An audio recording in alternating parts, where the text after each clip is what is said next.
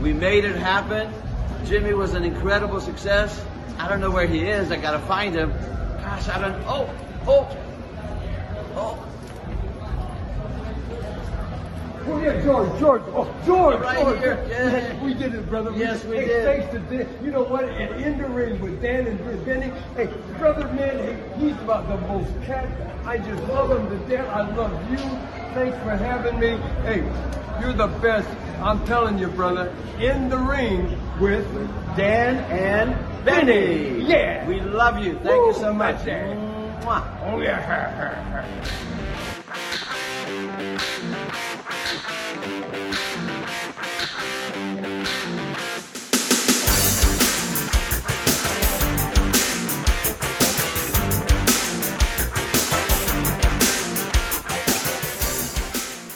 Hello, friends, and welcome to another edition of Dan and Benny in the Ring. I'm Dan Sebastiano, joined as always by the original Long Island Iced B himself, Benny Scala. Benny, how you doing, buddy? Dan, I'm back in Florida, the Sunshine State, or as I like to call it, Satan's microwave. and uh, I'd like to point out my shirt from the uh, the Don Ho collection. Actually, because we're a wrestling podcast, I, I guess it should be a, the Dean Ho collection. And uh, you know, I thought like with this nice Hawaiian shirt that a, a lei would be a nice accessory. So I went out looking for a lay on my lunch hour. Oh no! And as usual, I drew a blank, and that's the story of my life. I can't even buy a lay. well, what kind of Yeah. what kind of bottle of tiny bubbles that shirt come with, Benny? our uh, for for our younger audience, have your parents explain that joke to you. The tiny, but yeah, absolutely. you know, actually, funny, uh, funny side note. I was in Hawaii probably 20, 25 years ago and went to the Don Ho dinner hour. It was like a variety show that he hosted live. okay. I actually got to see him for probably rare for somebody under the age of 50, but Right. we, we had a good time with it. maybe.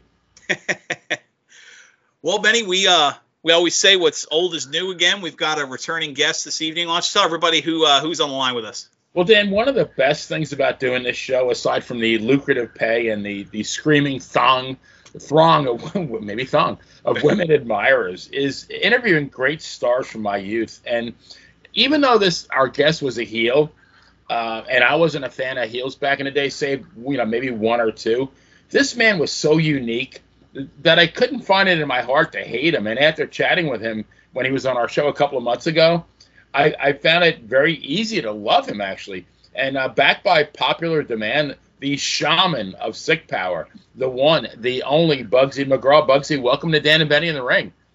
Oh, well, it's good to be welcomed. Praise, yeah, praise God, yeah. Absolutely. The shaman. I don't know if I've ever been called the shaman before. Hey man, I've been called a lot of things, but it's never been shaman that I know of. It's all yours now. Be- Benny has made it his life's mission on this show to give new nicknames to our guests. So yeah.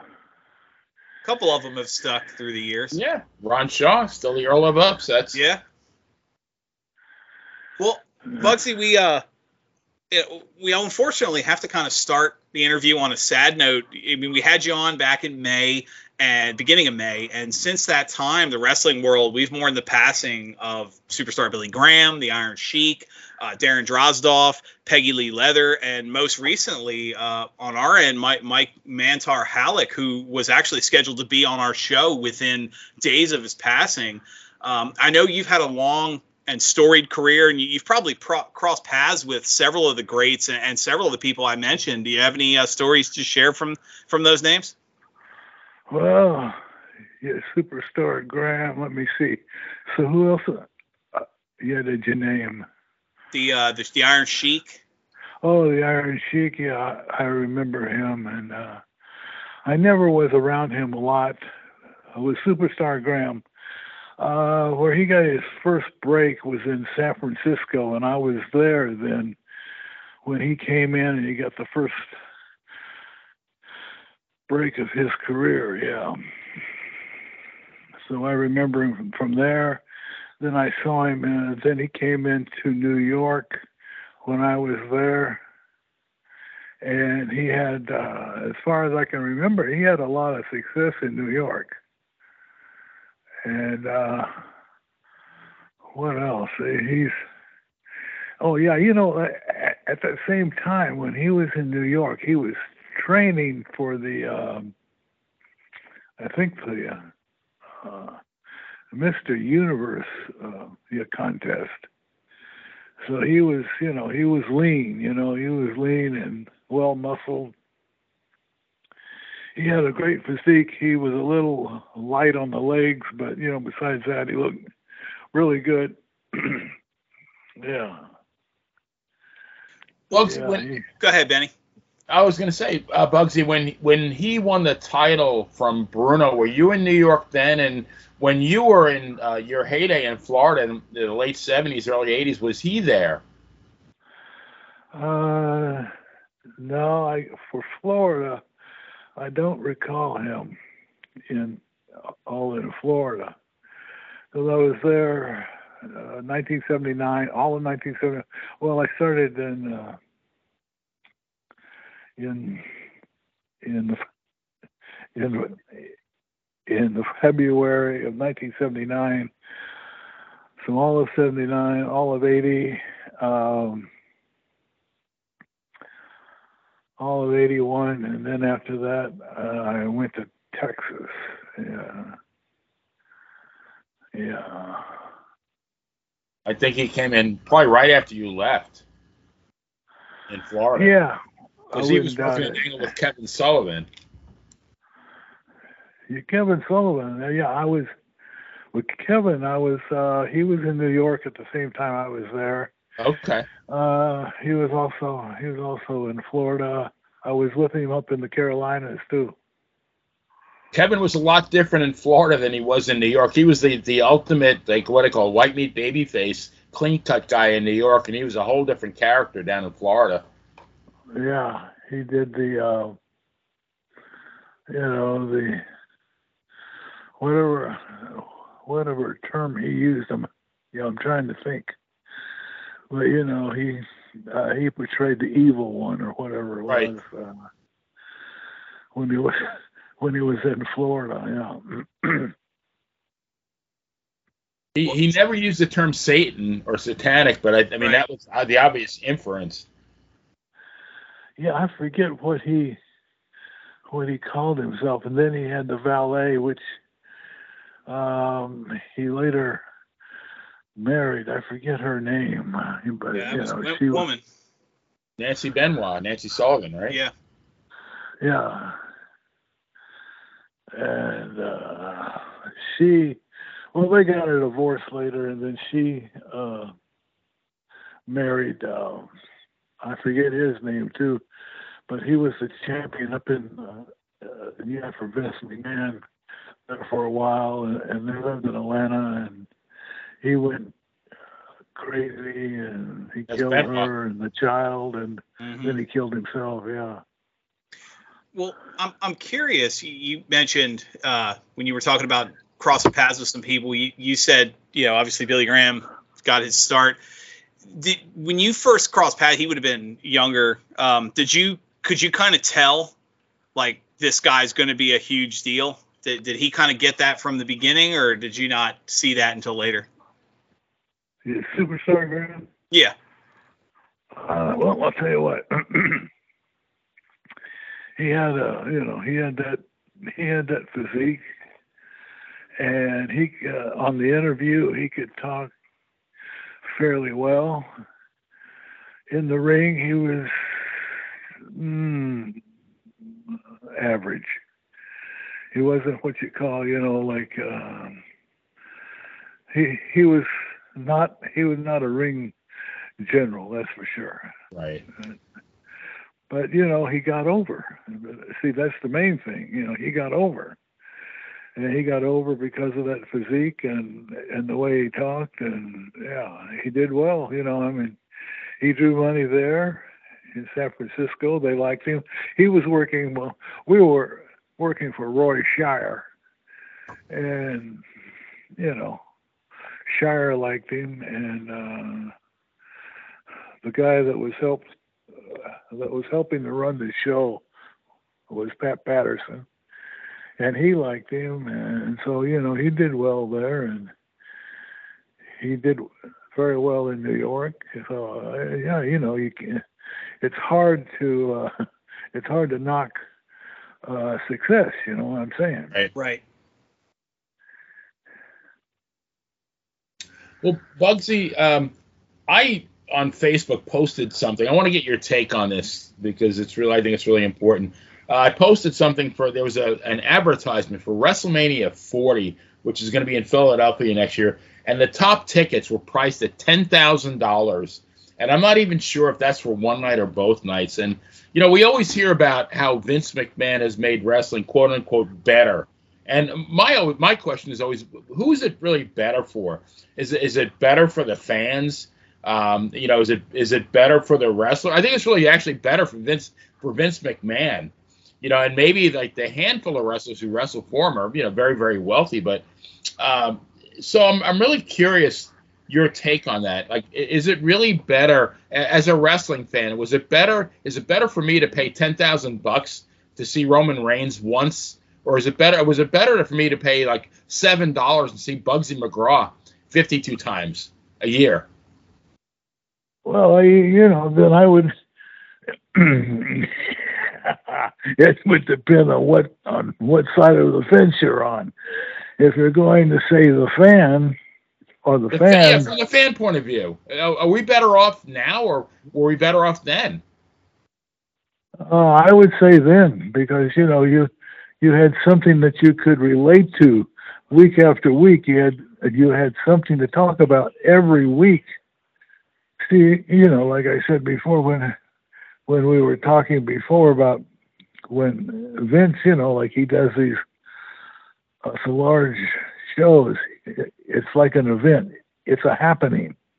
With us, we were constantly, you know, we would tell a story week in and uh, a week out. You know, we would tell that story. You know, and But it was also, I mean, it, you know, ten thousand bucks is going to break a lot of people's budget, or it's going to max out a lot of credit cards. Where back then, even like seven bucks back then, if it was even that, was very affordable to you know to bring even like a couple of your kids and and come week after week. yeah, that you know that was the deal. You know, you could you could bring the whole you, you could bring the whole family. I mean, if you try to bring the whole you try to bring the whole family now, it's gonna be expensive. You know? Yeah, yeah. If you unless you want to donate a kidney or something like that. right? Not not not to mention, you know, WrestleMania is a two day weekend long spectacle now with some side stuff on Friday night. So you're not just paying a few hundred dollars up to thousands and thousands of dollars per ticket. You're also getting a hotel for the weekend, which you know they're going to be marked up because it's a big event. And it's just the whole the whole thing. I mean, it wouldn't take much to, like Benny said, drop twenty grand for the weekend you know, or or you could spend twenty five bucks, take your family to the wrestling show, and get a hot dog. Yeah. Yeah, with uh you know, with yeah, some cheese and mustard too. Yeah. Right. You know, yeah. Maybe some relish. Shit. It's actually funny. Cheese and mustard hot dog is what I pay Benny with to do the show, so it works out. Yeah. Yeah, see, if- so let me say something here, because this, because you know, I've been, I've been involved in, uh, in my career, because I was on the, I was on the road for 20 years. I've been in, involved in a lot of riots. You know, now nowadays you're not going to see any riots. You know what I'm saying? No. There's, there's no way you're going to see. We we had you know because we had the fans involved. This was a weekly show, and we told the story week in and week out. We keep on telling the story, and the fans were involved. This is like, for instance, when you know the wrestling shows they have now. It, it's like coming to the state fair. It's like once a year, but it's you know it's there for a week. But you know, I mean, it, it all it comes once a year. So you know, it's like, and we used to tell stories. I mean, I've been in, I I've seen some some really huge riots, and it, see with riots here it is. Uh, I'll tell you, riots are one of two things. One, they're either really, really fearful, or one they're really exciting and exhilarating. Oh yeah, they can be. They can be like when you're fight. You know, because without exaggeration, I mean, there was a few times that I had to fight for my life. You know, it's like okay, it's on. I either survive or I don't, and I'm going to survive. so you go in there, and it, and you know, like it's like after you survive a riot, you kind of feel like, boy, that was an accomplishment. You know, right. I didn't get. There was no extra pay on the riots, though. that's, that's the thing. Yeah.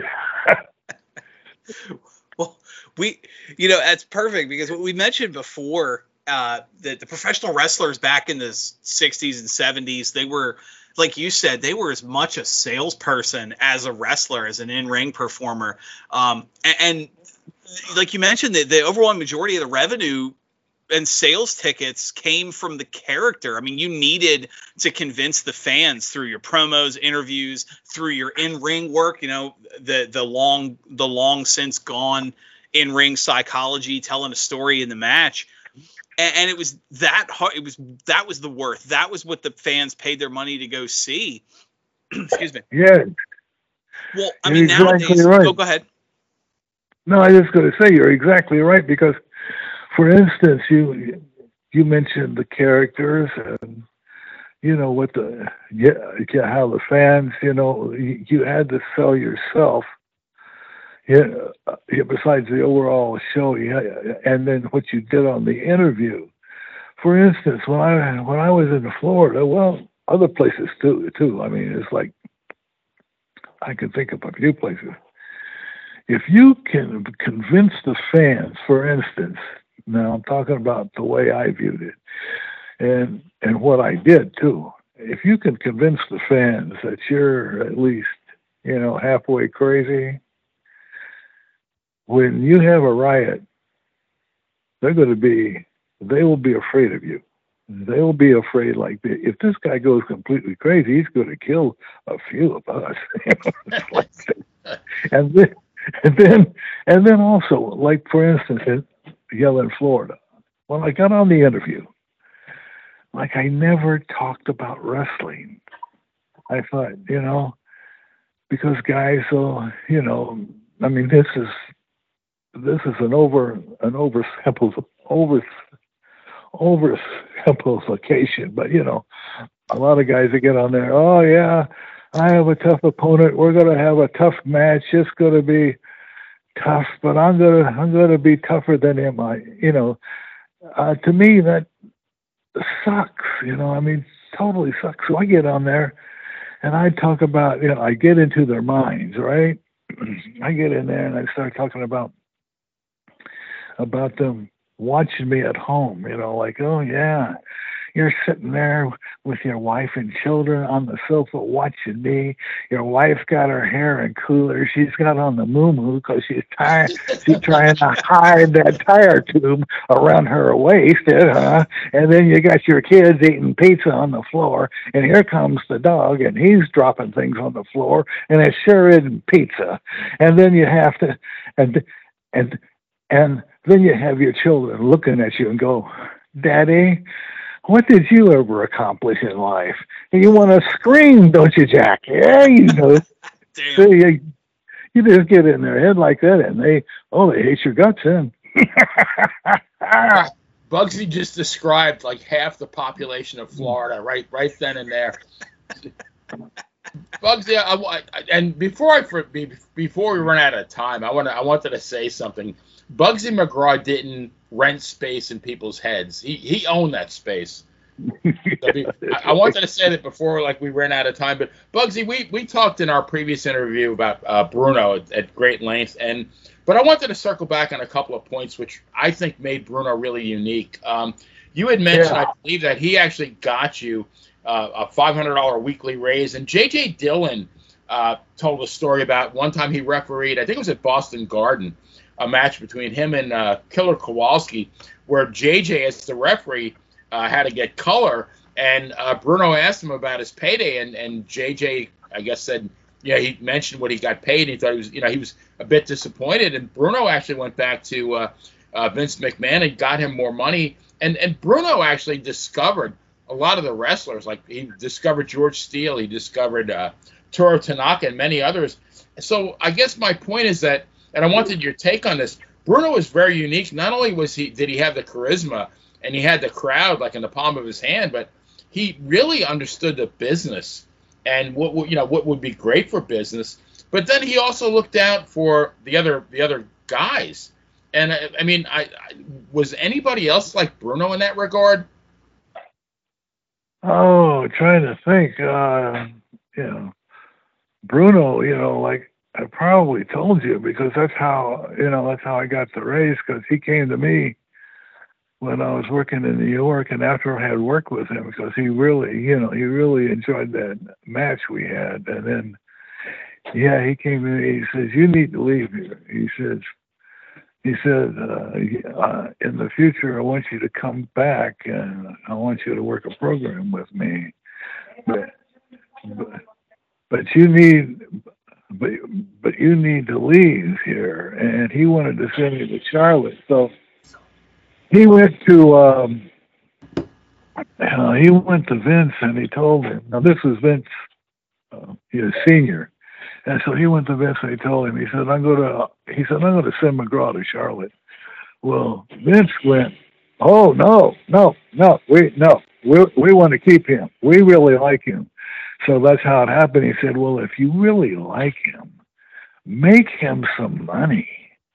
And that's when I got that raise. Buggsy, do you think like that would have been better off though if you did go to Carolina and came back and you probably could have got a I would think you would have got a three match series with Bruno at the Garden, which would have drew huge money. Yeah, you know, um, actually, I have to tell you, sir, I think you're right. I probably should have gone to Charlotte. And I should have been went there as a heel and just because I could have made money there because I could, you know, because uh, you know, I mean, really and truly, I I knew how to work. I mean, I can there there there was a few people, you know, that I considered ring generals, and I considered myself one because I like to control everything that went on because I, when I would work in the ring, I was unselfish. I worked for the match, not for me. Work for that match because my, because I told younger guys all the time, I said, hey, look, here's what you need to do. I said, if you want to get over, you want the people that came to the match as they're driving home to talk about you on their way home, then you know you got them. You know, that's just one thing that I that I would tell the younger guys. The, uh, the other thing I would tell them, I said, I don't care where you are. You can be in the garden, Boston Garden, Madison, Madison Square Garden. I said, when you get in that ring, that crowd, I don't care if you have a sellout, and you know, with Bruno and I, we had a sellout. We had over 23,000 in that crowd. I said, that crowd becomes one, and you're one, and it's one on one, and they paid to see you. You didn't pay to see them. You have control of that whole crowd. And if the and if you ever see it, it as a wrestler, as a professional wrestler, if you ever get that, if you ever get that mindset or that way of thinking, you're going to have success because you realize I'm in control here, not them. I see. I never let that ever, ever let the yeah the crowd control me. Never. I always control them. That's a fair point you know, you, you, talk about the crowd reactions and and how things come and go. One of the things that changes a lot, especially crowd reactions today, is to champions. Uh, I mean, although we were talking about your time with Bruno, you never won a championship during your stay with the WWF. You won gold pretty much everywhere you went Portland, San Francisco, Vancouver, Australia, Maritimes, Texas, Mid Atlantic, everywhere. Um, but I mean, titles today pretty much meaningless props. We we had a an entire conversation on the Dan and Benny page about uh, the 20 something titles per program now. Um, but back then, they were really the true measure of a territory wrestler. Uh, records show that you've won, you won a total of 29 championships during your career. Do you have a, a particular title or championship that you're proudest of? Oh, I don't know. I mean, it's like, uh, uh, there's, there was a few. I was trying to think. Like when I was working in Vancouver, British Columbia, I was there for two years, and they had the Pacific Coast title, and I had that, and there, that I was the. Uh, no one in the history of professional wrestling ever came close to what I did in British Columbia. It's like, uh, I mean, I used, To, I remember, I can tell you some stories about that when I was up there and on the road in my car and, and I, and um, traveling in British Columbia. So here came a cop behind me and he pulled me over so, you know, I rolled down the window. I said, uh, what's wrong, officer? He said, uh, oh, there's nothing wrong. I, I just wanted to meet you. Jeez. that was one of them right there. I can remember, yeah, I can recall a few riots there. Well, you know, it's the same thing because, you know, the people thought I was crazy. And so if they tried to come in the ring, I, you know, the first thing I would do I would just up and charge them. Well, they jump right off of the ring in a hurry because I would charge them. You know, I didn't care if they had a chair in their hand or whatever they had. I go for them right away, boy, and they just they drop everything and run. You know, and, and we had a few riots there. I mean, one time, I don't know if I told you before, but this one riot we had, we went to uh, what was it? Clover, Cloverdale. It was up in Washington, on, on the southern part of Washington, I think. And, and uh, but this was when I was working in Oregon. So, uh, and I had been hurt, and I hurt my ankle, and I was on crutches, and my ankle, you know, I was really hurt. You know, I mean, it was, I was in pain. So, but so they, they had me show up at the matches, uh, just to manage, right? So I show up and I'm outside the ring, and you know, I mean, I'm my usual self. And anyway, we ended up in a riot. Now here I am on the outside of the ring on crutches, and here came the crowd. So I'm trying to fight them off, and some fan, I don't know if I have that, I don't know if I have that, that, that, yeah, that's a photograph, but some fan hit me with a chair right in the head, and it split me wide open. Oh Jesus! And I I bled like a stuck pig. I mean, it covered my shirt on my pants. I had to, so I ended up at the hospital. They had to sew me up, you know. But that was that, you know, that was. Uh, but you know the yeah the whole thing was you know I mean you were still you still got to fight right. So right. I, I I wasn't really at that point, I wasn't really afraid, but I, I was a little concerned because you know I'm trying to hold them off and I'm on crutches, and it's a little hard to do. And and and one of the fans he grabbed one of my crutches and so you know I had the other crutch, so I so I had to fight. So, so we had a crutch fight, you know. so anyway, but anyway, this other man, he had a chair, and man, he nailed me perfect right on the side of the head, and he he split me wide open. And I ended up in the hospital, and they sewed me up. And then after this, after they sewed me up, we we just went out to eat. Then, you know, I mean, that was life on the road, you know. But you know, like, uh, and and then oh, I can recall this other time, this other riot when we what we did. It was in Cloverdale, British Columbia. You know, it it was south of uh, Vancouver, and it was a spot show, and the crowd was good, so I got the crowd excited. So they broke into a riot, and I was on the mat, and three. Now this is no exaggeration. Three guys on each of my legs. They grabbed my leg, three guys on each leg, and they drove me into. I am, I am, I am, I am facing the other direction, right? So I'm on my belly, and they drive me into the ring post. So they're trying to, you know, they're trying.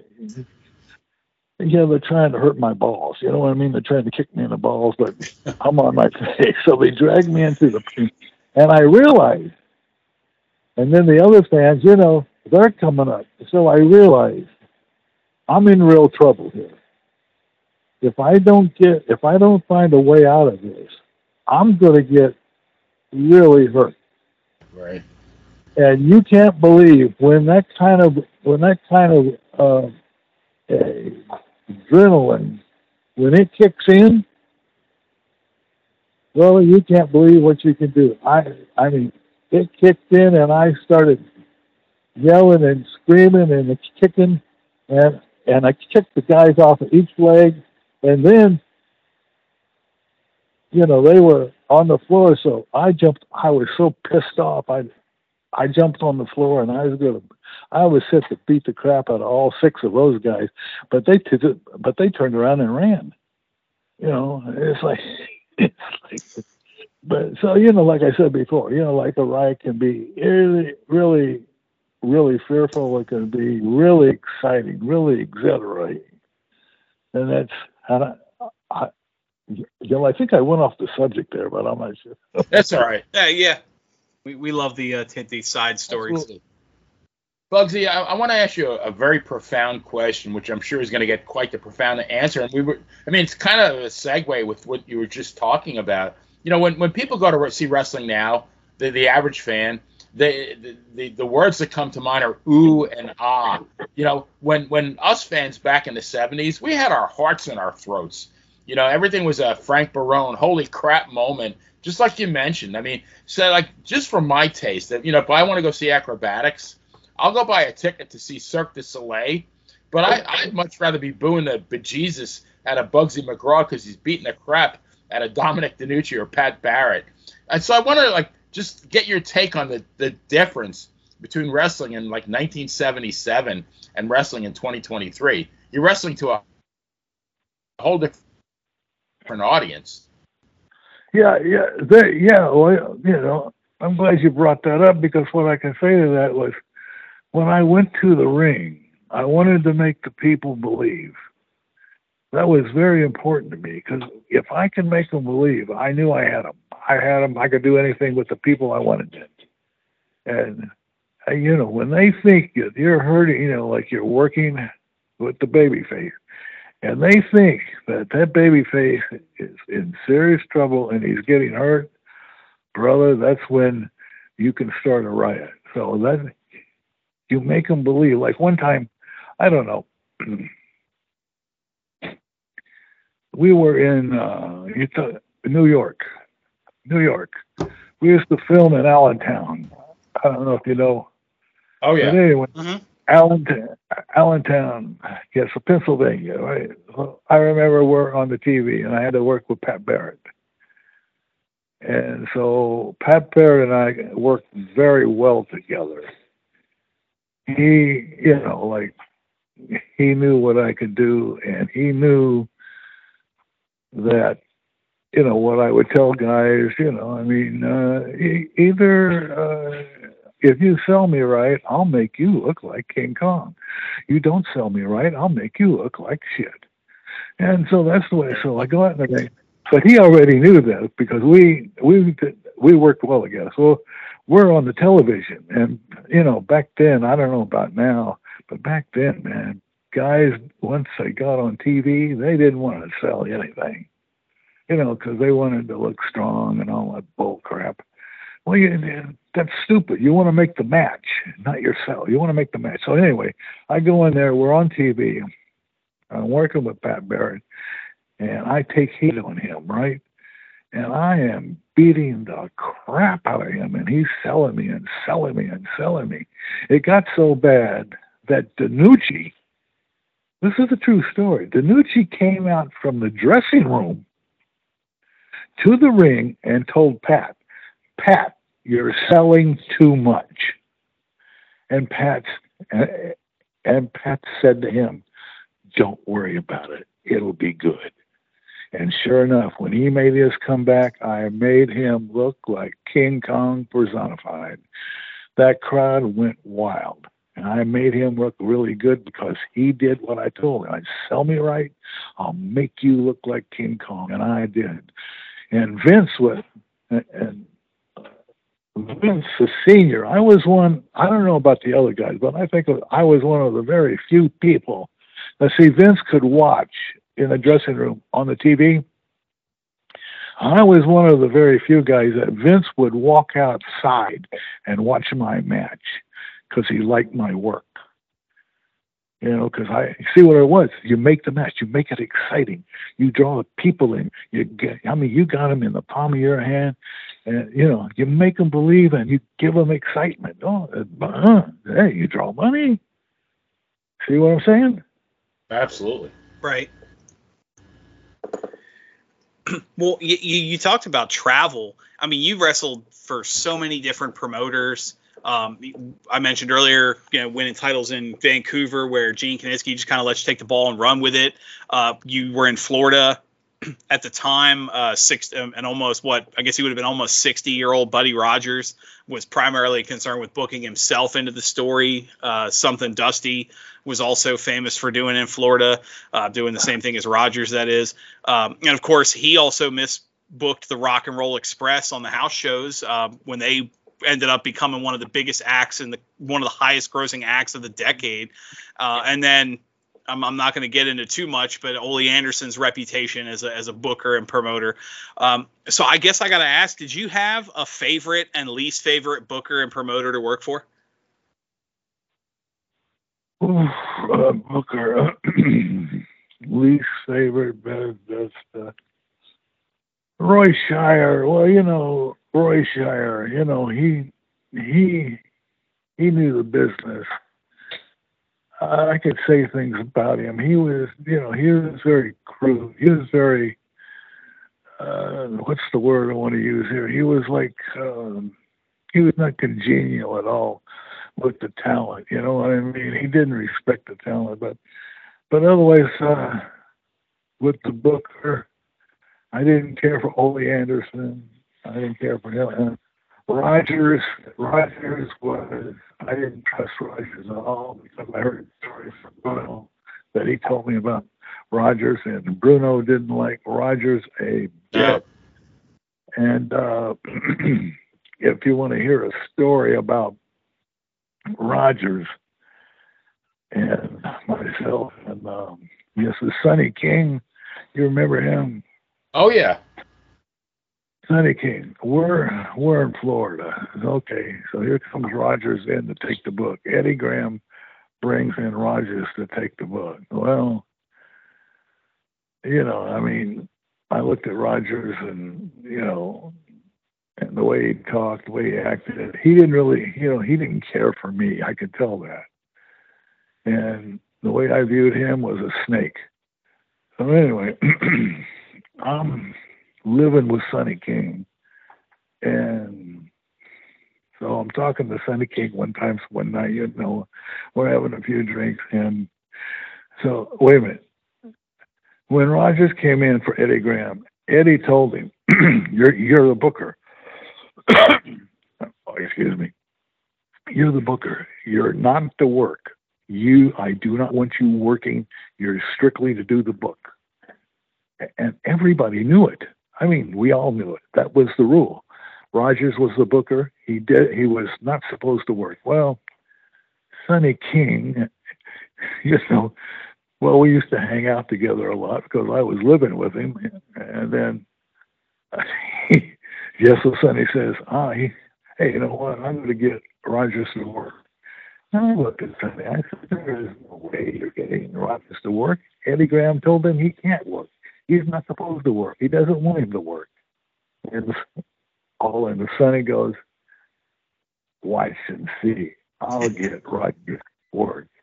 And I'm like, you're full of crap. Come on, Sonny. He's not going to do it because he'll lose the job.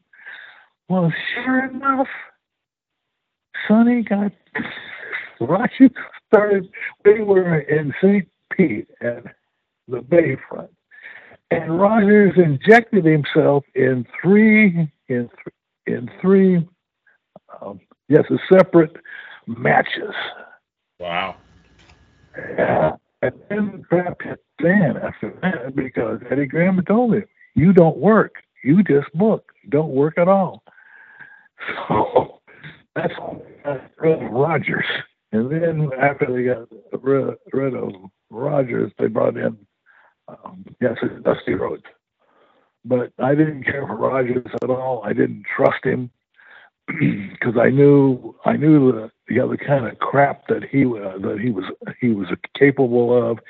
He would do things to hurt you if if if he thought that would help him. That's the kind of guy he was. So, and I, I mean, I didn't trust him at all. Um, you know, for a while there, I was even I was even thinking about leaving Florida because of Rogers, you know, because I just didn't like him, didn't trust him, on and on. But then Sonny King, he got him to work. I don't know how he did it either. I don't know how he did it. I I swear I don't. But he got Rogers to go in the ring, and Rogers got fired. Nice. so, yeah, that, that's a true story. It's, yeah. Buggsy, I, I, I wanted to. So we talked about nicknames before, and, and I think you've gotten the short end of the stick because Bulldog Brower was called the one man riot squad, but there was nobody better than starting a riot than Buggsy McGraw. Triple H was called a cerebral assassin, and like I said before, Buggsy McGraw didn't rent space in people's heads; he, he owned it outright. And uh, Johnny Rodz was called unpredictable, but who is more unpredictable than Buggsy McGraw? So you know, I said before the shaman of sick power, but and uh, Ron Shaw was the earl of upsets. But how does ballistic Buggsy McGraw sound? Ballistic, yeah, that could be. That, could Well, that, be, would yeah. work for you, or you like the shaman of sick power?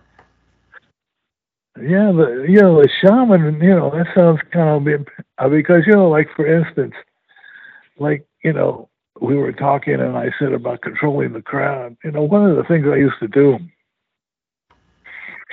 was you get in the ring and you and you know they ring the bell and I'm and I'm pacing back and forth between the ropes, pace, pace, pacing back and forth. They ring the bell. I keep on pacing and back and forth, back and forth, back and forth. I don't stop. Back and forth, back and forth, back and forth. And that's and that's when people go, maybe there's something wrong with him. Yeah, I always did. It's like this guy's crazy. and then and then all of a sudden, you know, after one or two minutes of this pacing back and forth. Now this is after the bell rang. I would turn and I would face my opponent, and then I would charge him, and we would get into it. In other words, I wanted the people to believe that when I made up my mind to do what I had to do, there was going to be a fight. See what I'm saying? Oh, it's yeah. all, it's all, it's all, yeah, yeah, psychology. I don't know if I told you about the time before when I went uh, in Houston, Texas, when I were, wrestled um, as a Don Diamond. I don't know if you know him. No, no, no. Ah, he's out of Texas. He's out of Houston. He was, he was never on the top, on the top part of the card. But I knew him in, the, but I knew him in the Florida. He wrestled in the Florida. He just, uh, yeah, he wrestled on the openers or, or in the middle, and then he was from the Houston area, I think, or, or yeah, he was from Texas anyway. I don't know. if it was Houston. But anyway, so one night they put myself and he, you know, all in a match. So we're in the ring, and I say, Don, do. I said, Don, just do what I tell you. That's all you got to do. One great match. Well, Don Diamond had some common sense, and I didn't know at the time that this kid had some good psychology and could work that well. So I just tell Don Diamond, I said, Don, just do anything I tell you. It'll be good. Trust me. Well, he did trust me. They rang the bell. There's no exaggeration again, none whatsoever. They rang the bell. We did not touch, not even a finger. We didn't touch each other for 10 minutes because they're calling out the time. They're calling out the time. We did not touch for 10 minutes. We had the people up out of their chairs screaming. And, you know, I was really surprised because the kid understood that. I mean, I didn't realize that he was that good, but he was. And, and without exaggeration, 10 minutes we didn't even. And people are up out of their chairs, yelling, screaming. They're getting, yeah, I mean, they're getting pissed off and everything else. But we had them. And yeah, that's the type of thing that I I really enjoyed that type of thing. I mean, I truly enjoyed that type of thing. You know, like you make them believe. You take control. You, the wrestler, did not pay to see them. That crowd paid to see you. Take charge. and, and give them something they'll remember, and and and give them something that they'll want to come back and see and pay and see again, right? That's it. Exactly. You got it. Toyota. Yeah. Well, going you still back. there? Oh, sorry. Go ahead. No, I was. I got to look at my phone here. I, I don't want to lose you on this call. Wait a minute. I'm not that well versed with phones. Sometimes I punch the wrong button. And oh, okay, we're still there, right? Yes, sir. We, we got you. Okay. All righty. Good. Yeah, we're good then. Okay. going back to Florida, in your book, you you talk about wrestling in Florida during the 1979. You mentioned uh, pretty much the entire year, and we were talking a little bit about this before we got to recording. Uh, every show was sold out, packed, standing room only, full to the ble- full to the risers, as they say. Uh, you mentioned five towns: Orlando, West Palm Beach, Tampa, Miami, Jacksonville. So, looking at today's crowd, kind of what what Benny was saying with like, or, or and what you were saying with the travel, the idea of the traveling carnival and all. How was Eddie Graham able to do something like that to sell out the five towns every week over and over again that a billion dollar company with an entire creative writing department and a multi-million dollar marketing campaign can't do today Well, uh, well, I gotta say this for Eddie Graham. I gotta say this. Uh, he he he worked off of worked off of uh, a lot of psychology. He he did. I mean, the guy knew, you know, how to control. You know, I mean, he went into the ring to control the crowd. It, I mean, if you ever saw him work, I I worked with him a few times actually, and um, uh, but also he had, you know, he when I was there, he never really took over, you know, uh, of the book. When I was there, when I first came in, say, uh, 1979, we had Rogers there for about maybe six weeks at the very most, and after that, uh, Dusty Rhodes, and then who came in after that? Uh, I'm not sure. Well, you know, uh, but also there too at towards the end, uh, like the end of '80 and '81, there. Uh, you know, Jody Hamilton, of course, right? Oh yeah. Yeah, the assassin. Well, he, uh, yeah, he would help out too. Now he was, you know, he was good.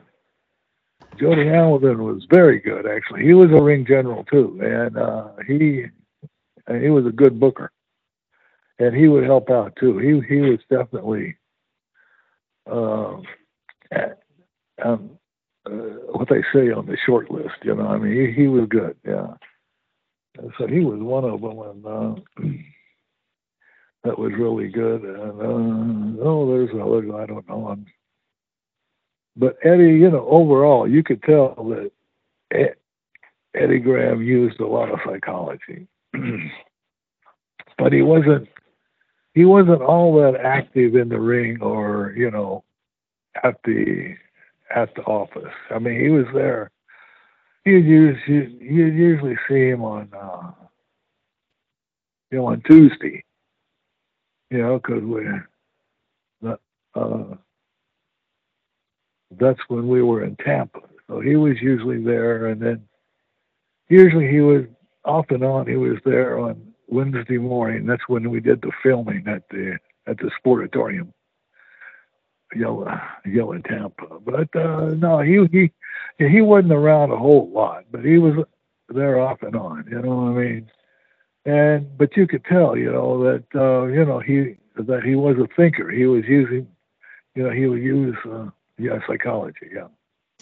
So I think that's one of the reasons that he had success. And uh, quick follow up: the uh, current season of Dark Side of the Ring had an entire episode on Eddie Graham and the Graham family. Did you happen to catch that? No, I never saw that.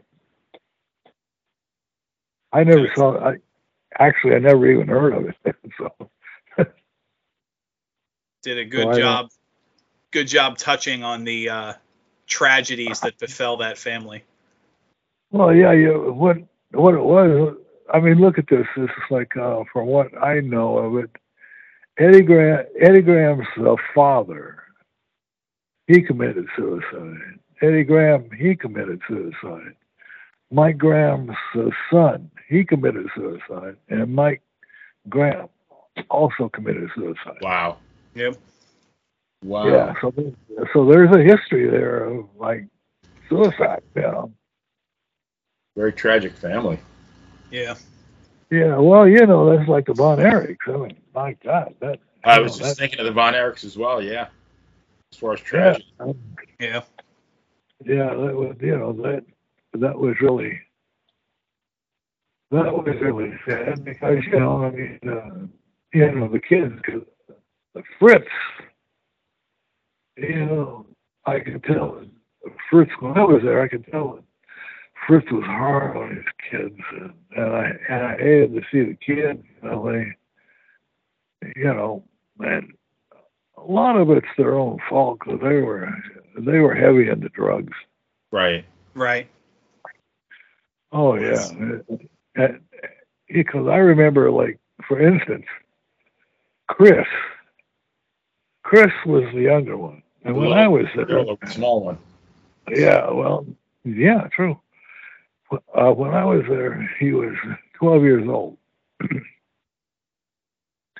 and we're wrestling one time in. Uh, in uh,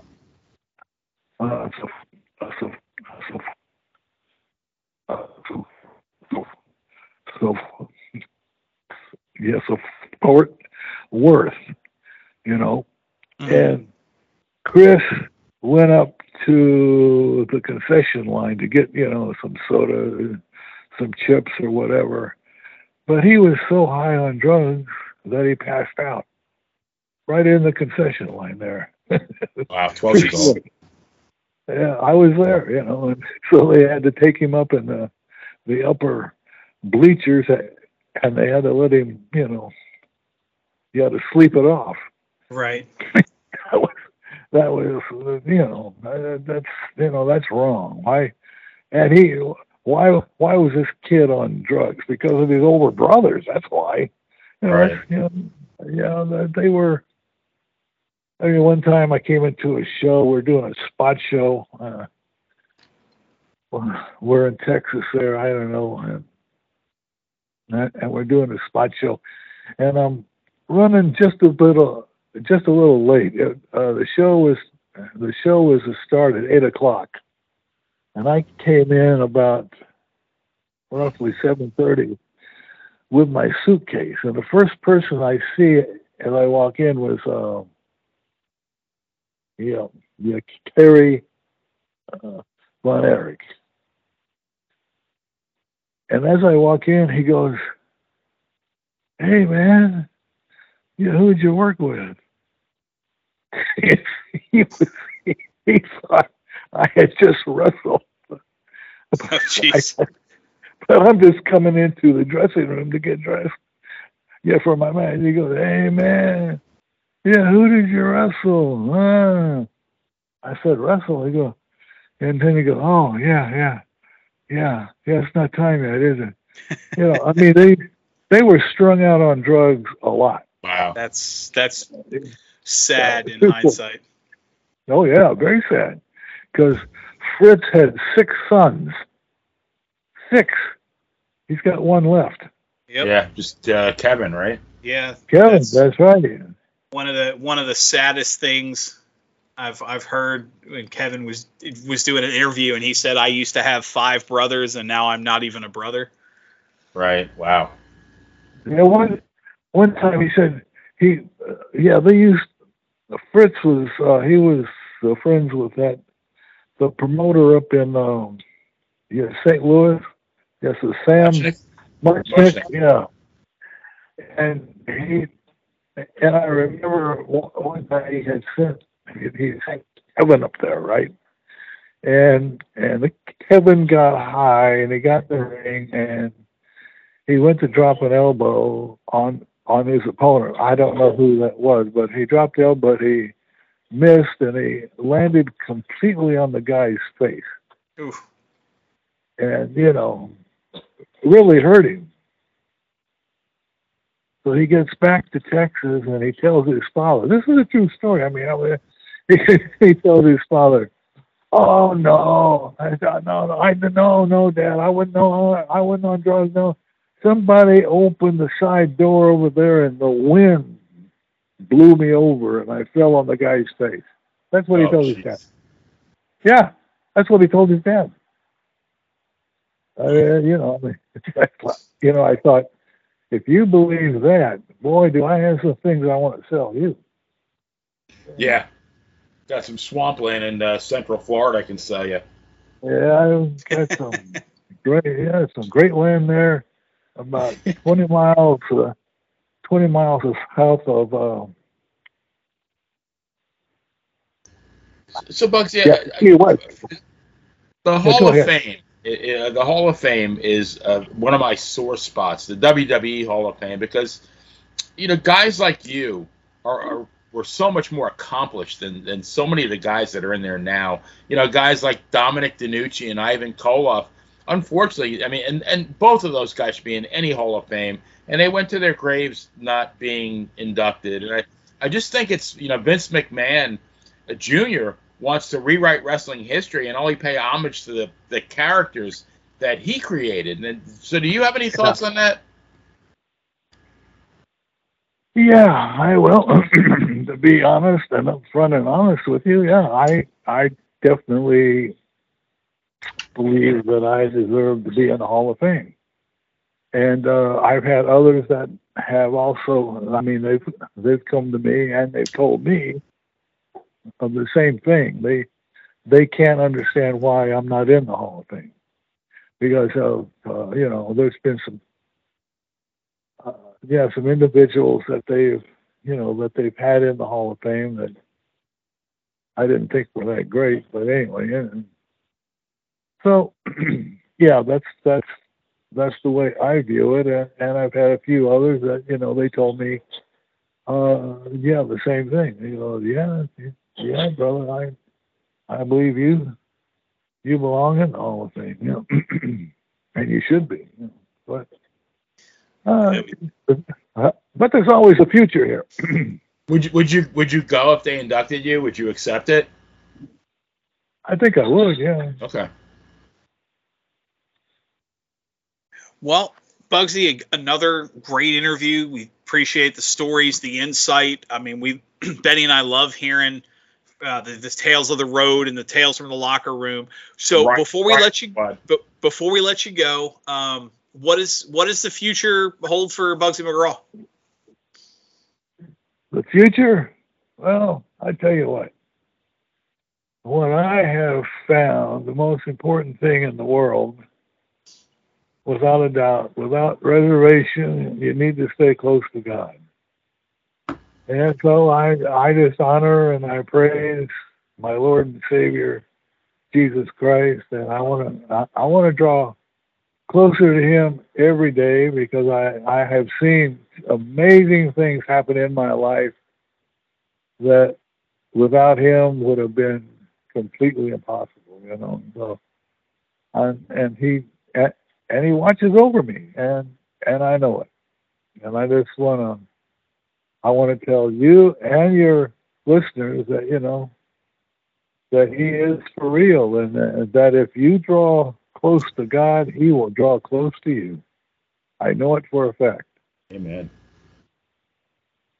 Yeah. Well, there you there you have it, Buggsy McGraw. Uh, we we talked about it last time you were on the show. The book is called Brute Power: The Autobiography of Buggsy McGraw, available on Amazon, anywhere books can be found.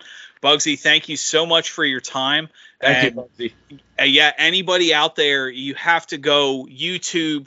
Uh, go to Amazon, read the book. It's full of great stories. YouTube's some of the great highlights. Uh, I, I mean, what you can find, unfortunately, not nearly enough footage from that area of wrestling still exists today. But Buggsy, you are without question one of the best. And like Benny and I said, you know, absolutely deserving of the Hall of Fame. If, if there was a if there was a Dan and Benny Hall of Fame, you'd First be. Ab- absolutely, you'd be first ballot, uh, right, right next to some of the jokes Benny tells. First ballot Hall of Fame Oh, yeah. without question. Hey, also, if you got if you got a few seconds, I besides the book, I have the scrapbook too, and it has it has has history from uh 19, 1968 through let me see through eighty three or four. It's got some yeah, it's got some things in there that you can't that you can't find anywhere else in the world and it's got the programs, it's got the clippings, it's just got uh, uh, the articles, it's got the photographs uh, uh, from all over the world. And so, if you want to buy the if you want to buy the scrapbook, you'll have you will really I really enjoy it. I guarantee you'll enjoy it because it's got all kinds of history there, all kinds of pictures and the programs, you know Sounds and the great. news article. Yeah. Absolutely, the the scrapbook is the life and times of Buggsy McGraw, the scrapbook collection, 1968 to 1983. So look for that as well. Uh, like you said, the stories, the pictures, all great stuff. Yeah, yeah, it is. You know, it's got. So I I would say if you're a wrestling fan, this is something that we that you would really want to have and own. You know, not just because I'm trying to sell it, but because there is so much history there that you can't find anywhere else. Absolutely. And and that's the best part. That's I mean, Benny, that's why we do the show is to remember the history. And Absolutely. it's it's out there. It's great stuff. You got to find it. Buggsy, again, thank you so much for your time.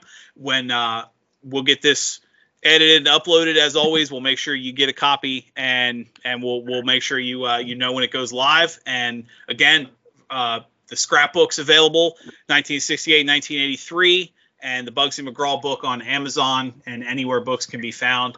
So again, Buggsy, thank you so much uh, for your time and for talking with us this evening. And you have yourself a great night. Well, I thank you. I it's been a pleasure to speak with you two, and every time we speak, it's always a pleasure, and I'm really, really glad that I've had a chance to know you. One of these days, Buggsy, I'm, I'm going to make a drive down there. We maybe we can go to lunch. Yeah, yeah, absolutely. Because I'm, I'm head. I think I'm headed over to that area in the Florida where you are this weekend. I'm not sure. But Okay. I think I'm going. I'm about a half an hour from Tampa. Yeah, I'll, I'll be in Hudson. Uh, okay, I'm I'm 15 minutes from Hudson. Yeah. There you go. For for all these wonderful stories, I think Benny at least owes you a beer. Absolutely, whatever he wants. I'll accept. Well, there you have We'll it. we'll even start a riot for old time's sake. Oh yeah, there we go. For for, for old time for old time's sake, you're you can hit Benny with the bar stool. We'll call it even. No, I- no, no, I'll- I'll- no. We'll fight off the bar. No, we'll fight off the drunks. I'll do a George Gulas and I'll say Dan Sebastiano said sell. yeah. well, it's good to talk with you guys. Really good. Pleasure. Absolutely, Buggsy. You, you have yourself a great evening. And again, thank you so much. All right, I'll be talking to you. All right, Take take, care. care. All the best. Yeah, bye bye. You know, Benny, we say it every time how we, we feel like we could go on forever, but I, such a unique experience because there's, you know, they always say, and, it's funny he talked about Florida and Eddie Graham because Eddie Graham was one of the ones that said the the best the best characters are the real you just turned up a notch or turned up a level. I think Jim Cornette said the best wrestlers are the real you turned up to eleven.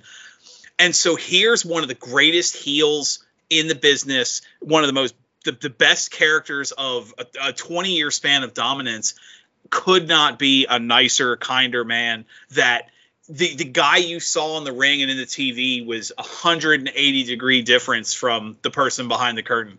Absolutely, and we didn't even get into the fact that after he retired, the man became a registered nurse.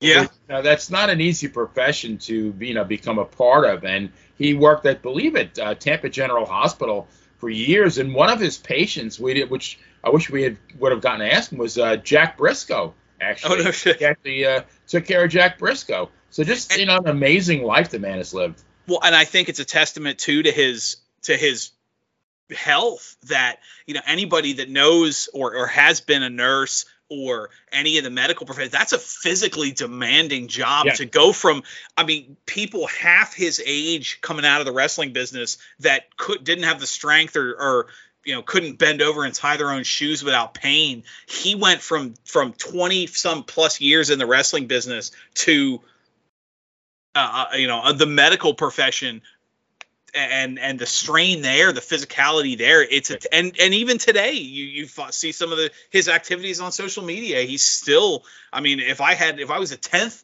at that good a shape when I'm his age, I'd consider myself lucky. I think he's pushing 80 or he's close to it, 78 or so. Yeah.